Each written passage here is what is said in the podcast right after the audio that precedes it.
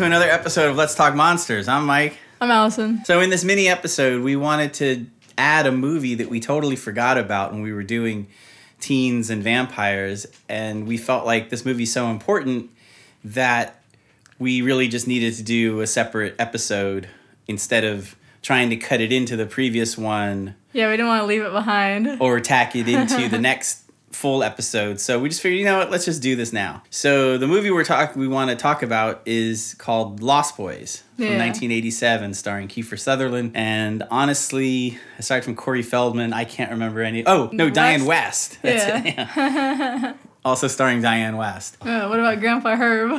Grandpa Herb, yeah, well, he was uh, Newhart's dad in, in, in uh, Newhart. Any of you remember that show from the 70s? I can't remember. Do you remember his, his name, the actor's name? no, I don't remember. Um, the interesting thing about Lost Boys, or the, is it the Lost Boys or Lost Boys? I think maybe there's a the. I think there's a the, the Lost Boys. and the interesting thing about it, we talked about the role that teenagers played in the previous films with Salem's Lot and Fright Night, particularly. But what's interesting about the Lost Boys is that now, instead of the teenager being the one who fights the vampire, the teenagers are the vampires Yeah. well, the older teenagers. So now there's a split between being older than 15 and younger than 15. And the younger brother and his friends, Corey Feldman being one of them, are probably supposed to be about 14, would you say?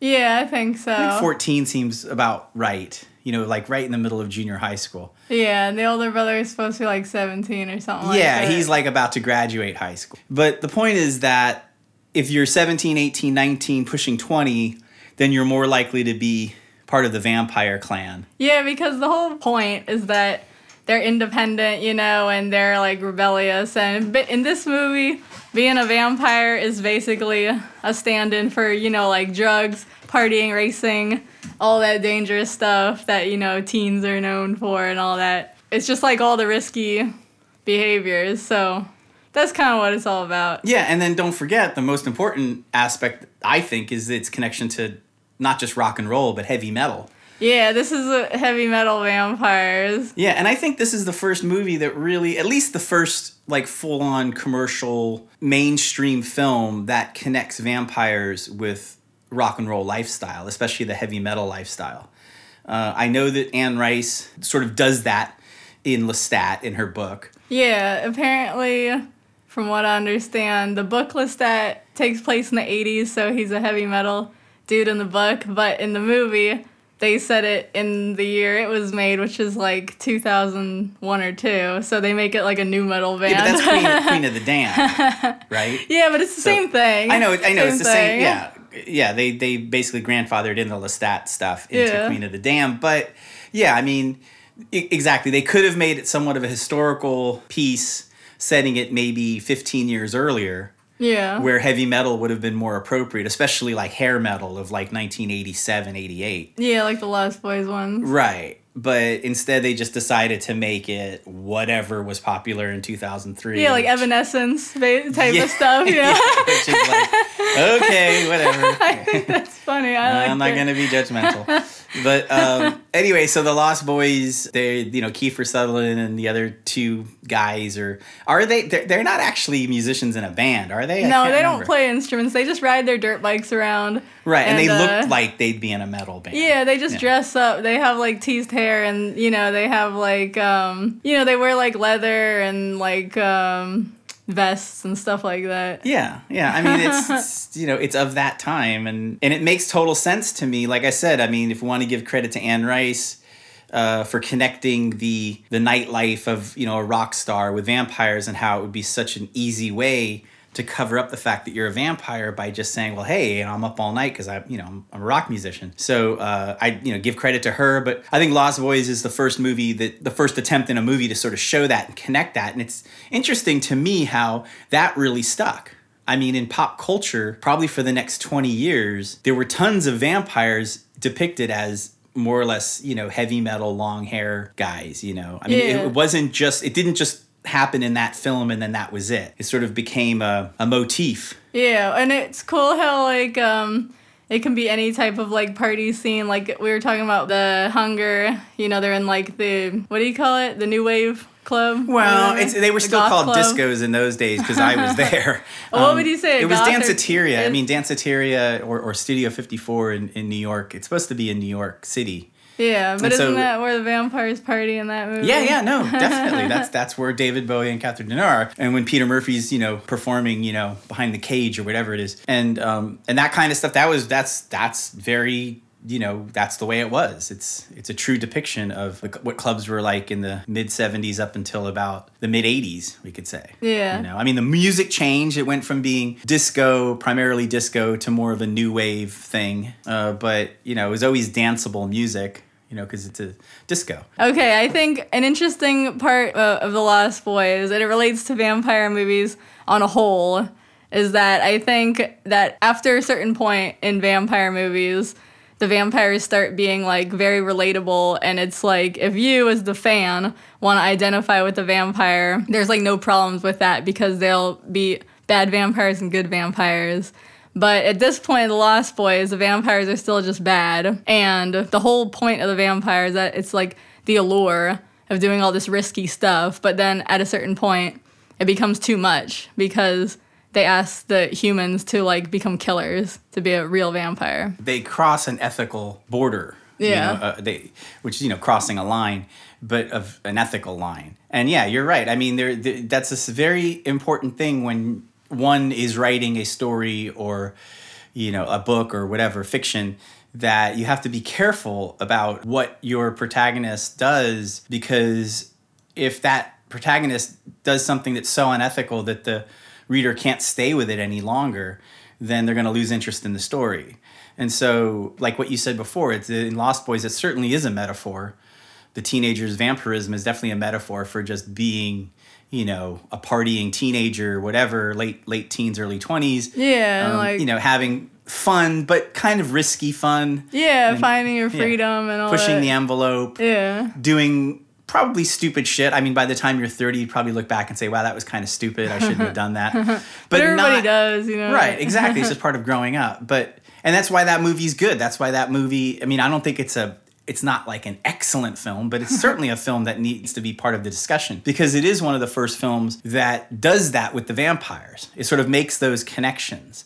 You know, it, like if we compare it to Martin, Martin is antisocial. I mean, Yeah. he's not partying with friends. He doesn't have any friends. Yeah, his You know? vampirism makes him isolated. Right, exactly. And in this case, and, and in that film, we're not even sure if he's a vampire. In this film, they're full on vampires. There's Yeah, no there's no doubt. I mean, they're Martin- floating and doing all kinds of weird shit. Yeah, and in Martin, even if he is a real vampire, you don't know if there's any more. Like he could be the only one. Right. So this is this has all of the modern vampire stuff we've been talking about. The rules are pretty orthodox. Yeah, they have a whole ceremony to become a vampire that spans over like mul- multiple days. Yeah, and yeah, you don't turn into a vamp. j- Unlike from Dusk Till Dawn, and I mentioned that you know one of the rules they had in that movie was that the vampires drain you of blood instantly, and then within five minutes you're a vampire. In this movie, it's the slow, like put it on the slow burner. You know, Yeah. you, you drink a certain kind of blood, and then you go through this phase where you're sort of semi. It's actually more like Stoker, like what Mina was going through. Yeah, they Uh, become half vampires. Yeah, you're sort of in that in between zone where you're connected to the vampires, but you don't quite have all the powers yet. Yeah, or the weaknesses because Right. the real vampires catch on fire in the sun, but the half vampires just get tired. See, there you go. And see, these how these rules they keep on. You know, you tweak with the rules, you get a different vampire. You know, to a certain degree. I mean, actually, to a large degree. Uh, but yeah, the rules are interesting in this film because they're brought to us by Corey Feldman's character, who these kids they hang out at the comic book shop and they know everything there is to know about vampires and monsters in general. So this isn't a wise old man, although this movie does have the wise old man, and that's part of the twist at the end is that he's the grandfather of the two boys, and he, he's like the Van Helsing. He's been a Yeah. vampire hunter this whole time, but they don't reveal that till the end. But as we're going through the movie with the, especially with the younger brother, we're getting all of the rules via these 14 year old kids, and they're playing the role of what Charlie was playing in Fright Night, where no one believed Charlie. These kids aren't taken seriously that's sort of like the power that the vampires have over them is that well no one's going to believe them they're just kids like kid- kids always say that monsters exist no one's going to take them seriously but the truth is is they're actually right there, there's the scene where uh, the younger brother when he realizes that his older brother is becoming a vampire, he's like, he's not a vampire yet. He's like a half vampire. Yeah. So he calls his friends on the phone and he says, um, "My brother's a fucking vampire," or whatever, whatever he says. There's a lot of cursing in this film, and um, and Corey Feldman says, "Okay, what you got to do is you got to get a stake, a really sharp one, and drive it through his heart." Like, and, and he goes, "I can't do that. He's my brother." And like, of course, we as we're watching the film, we don't want that either because we still think that the older brother is And- redeemable. And the older brother is the main character, Right. so you kill Yeah, him well. I don't know. I think the younger brother is the main character, but Yeah, I don't know. but, but yeah, no, he, he's an important enough character to where like we don't want that to happen. Yeah. you know. But the funny thing is, is that's where vampire films were in 1987. Was that that irony and almost like that postmodernism was already in these vampire films because if you went to Hammer in the 1950s or even in the 1960s for someone to be suggesting that that's that's exactly what they should be suggesting wait he's going to be yeah kill him you know and we wouldn't have any sympathy for the yeah, and it would be ser- it would be way more serious Right. in those movies. Right, exactly. So it's funny how Corey Feldman's character, even though what he's saying is totally accurate and true, we're sitting here going like, no, no, no, wait. it just like, we're we're re- we're responding the same way that the younger brother's responding, which is like, no, I can't do that. He's my brother. Yeah. You know. And then they and then he says, okay, we'll come over and we'll do it. and he's like, no. You know. So obviously they're setting it up where they want another outcome. You know, they that, that that's that in 1987 that's still not acceptable. And that just goes to show how far ahead Romero was with Martin. Martin is of roughly the same age as as these teenagers.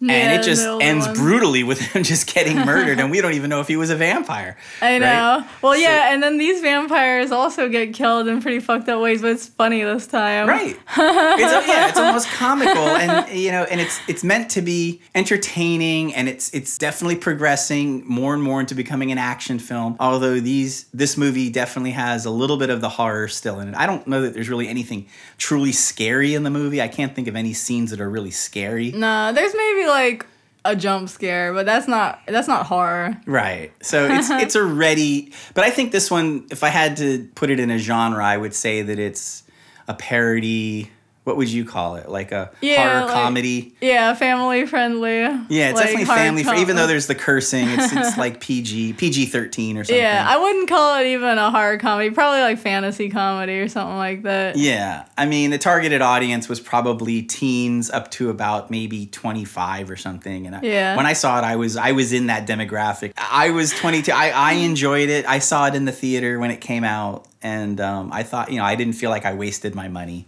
Then again, I didn't feel like it was a masterpiece either. Yeah, just But- like a casual movie. But I was already getting used to the fact that in those days, in the 80s, there were so many movies like this film, and they all kind of had that blend of comedy, lighthearted, jump scares, you know, really good special effects. But at the end of the day, you're like, I was never really scared. I mean, Fright Night is certainly like that. American Werewolf in London is one we haven't talked about, but that one is really that one might have even set the set the tone for a lot of these films. I think a lot of these films were trying to emulate the effectiveness of that film. That film was very effective when it first came out. Yeah, the the visual effects really shine. But just the you know the way that the that the friend of the main guy, which I can't remember the main guy's name at the moment, but uh, when he gets you know killed by the werewolf and then he comes back as a ghost and there was this whole werewolf rule that you have to roam you know in purgatory and Yeah, warn, warn the next that? person who's going to become the werewolf and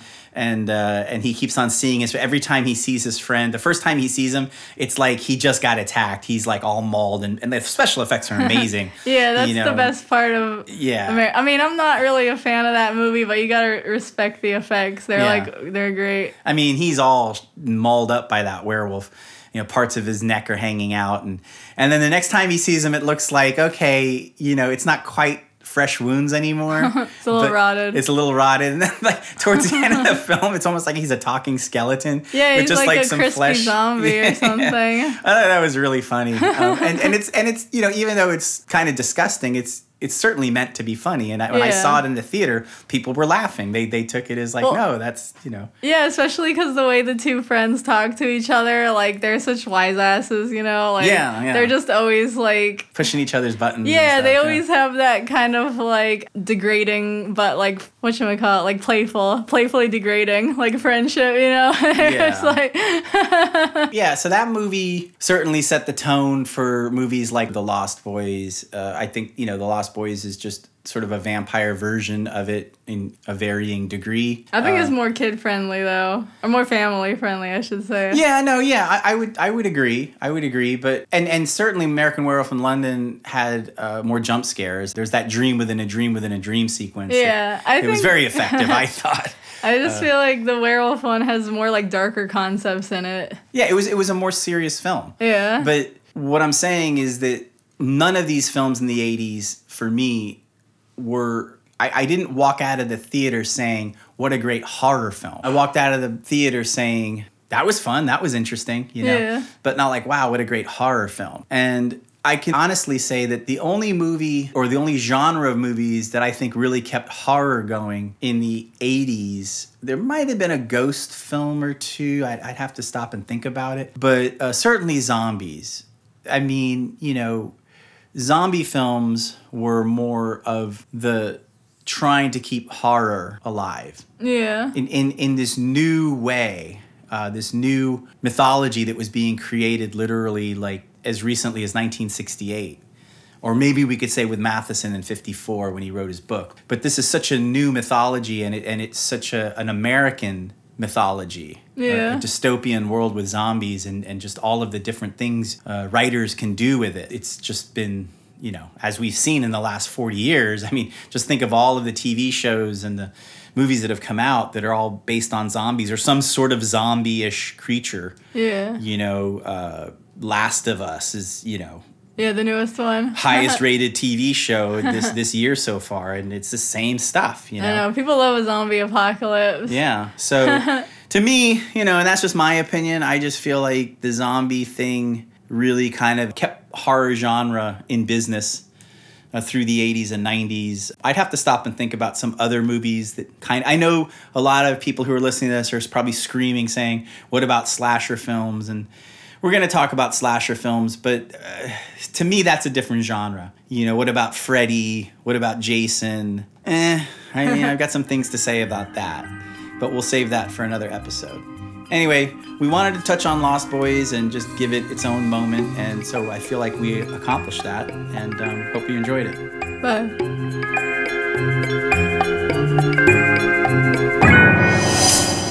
if you like this podcast please subscribe leave us five stars and a review. Thanks